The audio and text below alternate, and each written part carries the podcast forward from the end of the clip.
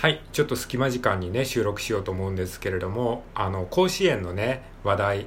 えー僕ね、甲子園一切見てないんですけども、ニュースで、えーなんか慶応高校が優勝したって言ってね、まあ、坊主ではない、えー生徒たちが、えやってる高校が、えー優勝したっていうことでちょっと話題になりましたよね。なんかそれがね、すごいこう時代の変化ぽいなって感じたのでちょっとそれについて話したいと思います。いやなんかすごいですよね。坊主じゃない学校の、えー人たちが勝ったっていうのは多分甲子園史上初じゃないんですかね。わかんないけど。えー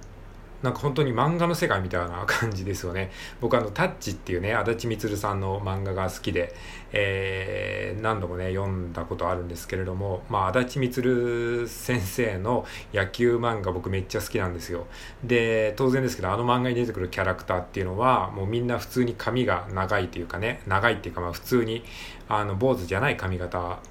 で野球やってるんですね。でそれで全国大会に行って優勝したりしてるわけなんですけれどもまあそんなの漫画の世界の話かなって思ってたらついにね漫画の世界にねあの現実が追いついてきたというか すごい面白いですよね。でしかもあの結構イケメンな、えー爽やかな、えー人たちでね、えーらしいですよね。っていうなんかねしかもその慶応っていうねまあ頭のいいお坊ちゃま高校じゃないですか。ほんとなんか漫画のねあのタッチでいうところの新田みたいなねあのちょっと例えが古くて申し訳ないんですけども。あの本当にあの頭も良くて顔も良くてね髪もあの伸ばしててみたいな、えー人が、えー優勝しちゃうみたいなね。なんかその昨今で野球でいうと大谷選手とかもなんか漫画のキャラクターみたいだ漫画の主人公みたいなキャラクターだっていうふうになんか一時期騒がれてましたけどあの背も高くてかっこよくて爽やかで性格も良くて、えー えーバッターもできてピッチャーもできるってそんなそんな人いるみたいな漫画のキャラクターみたいなねそういう人たちがね最近こう出てきてるというかねその慶応高校にしてもあの頭が良くてしかもルックスも良くて、えーでさらに野球も強いっていうね。でしかも彼らはなんか別にプロ目指してるわけじゃないみたいなこともなんか言ってるみたいなインタビュー記事のなんかニュースをツイ Twitter Twitter かっこ X で見たんですけども、えーらしいですよね。すごいですよね。なんか本当時代の変化をすごい感じました。まずまず時代の変化どういうところに時代の変化を感じたかっていうとまずその髪型ですよね。やっぱりその坊主頭であるべきだみたいなそのいまだに昭和的な考え方が野球高校野球にはいまだにはびこってるわけですよね、まあ、当然そのあの高校によってはね髪を伸ばしてる高校も多分あるんだと思うんだけどやっぱりそういう高校はどうしても勝てないっていうのがあったと思うんですよね。それがこうね優勝したっていうのは本当に時代の大きな節目のような気がしましたね。っていうのが1点ね。でもう1点目はその要はこれロザンの部屋でねあの語られてた話でもあるんですけども要はその文武両道みたいなものがこう両立しうる社会になりつつあるみたいな。えーそれはどうしてかっていうと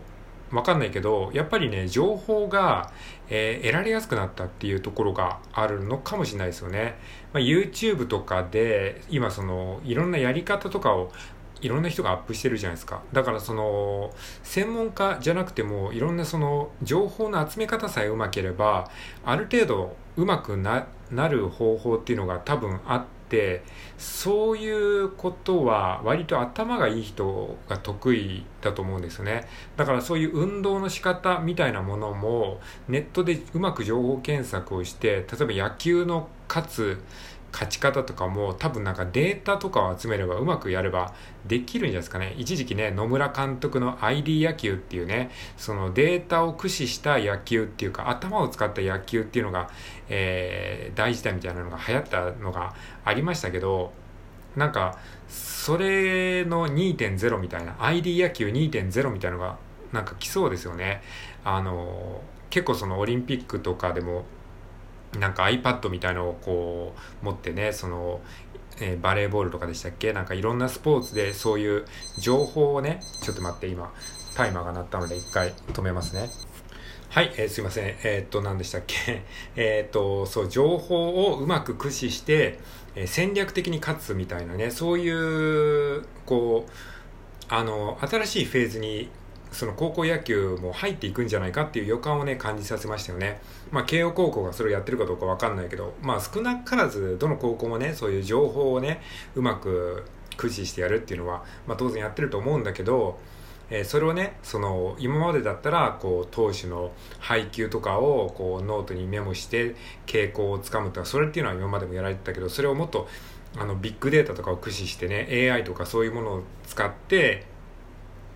えー、そういうデータサイエンティストを雇ってね、まあ、データを分析する専門家みたいなものを外部から雇ってそういうあのお金のある私立高校がそういう人を雇ってあの配給とかそういったことをもっと科学的に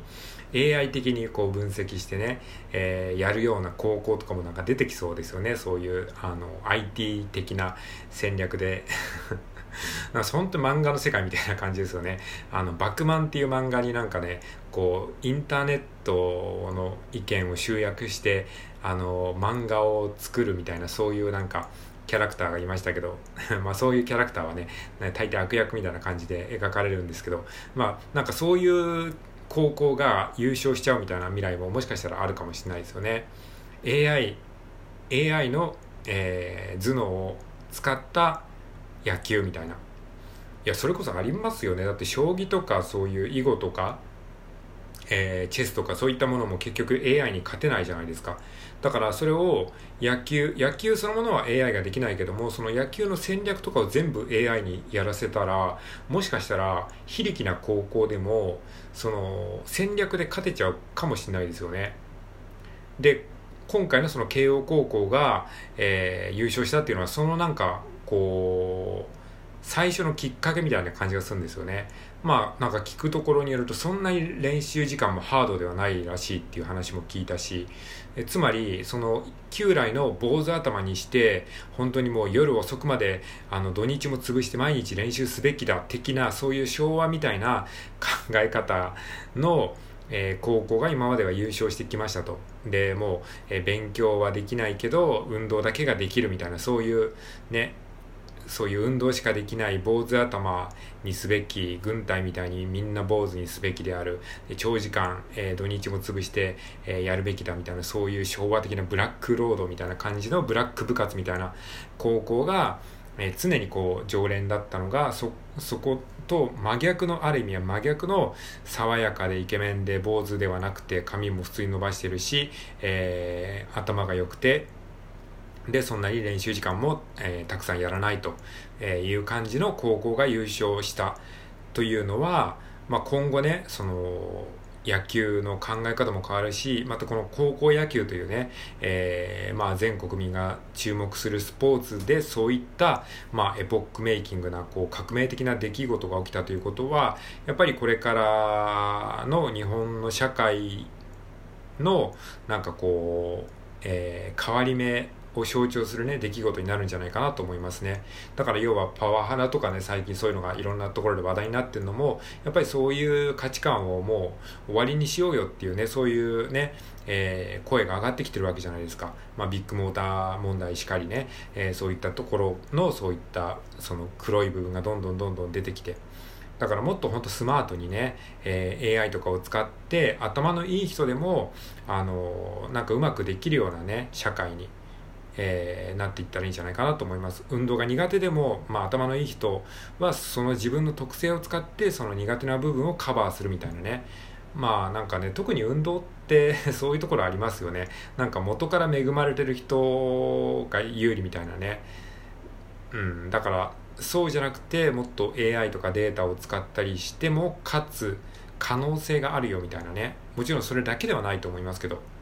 体力とかそうやってもうひたすら練習量をこなすっていうその従来型のやり方をする学校も多分まああってしかるべきだと思うしまあ坊主頭もね一気にみんなが髪を伸ばすかって言ったら多分ねそんな変わんないと思うんですよね。まだ10年ぐらいはそういうあの旧来の派閥みたいな保守的な人たちもね多分たくさんいるでしょうから。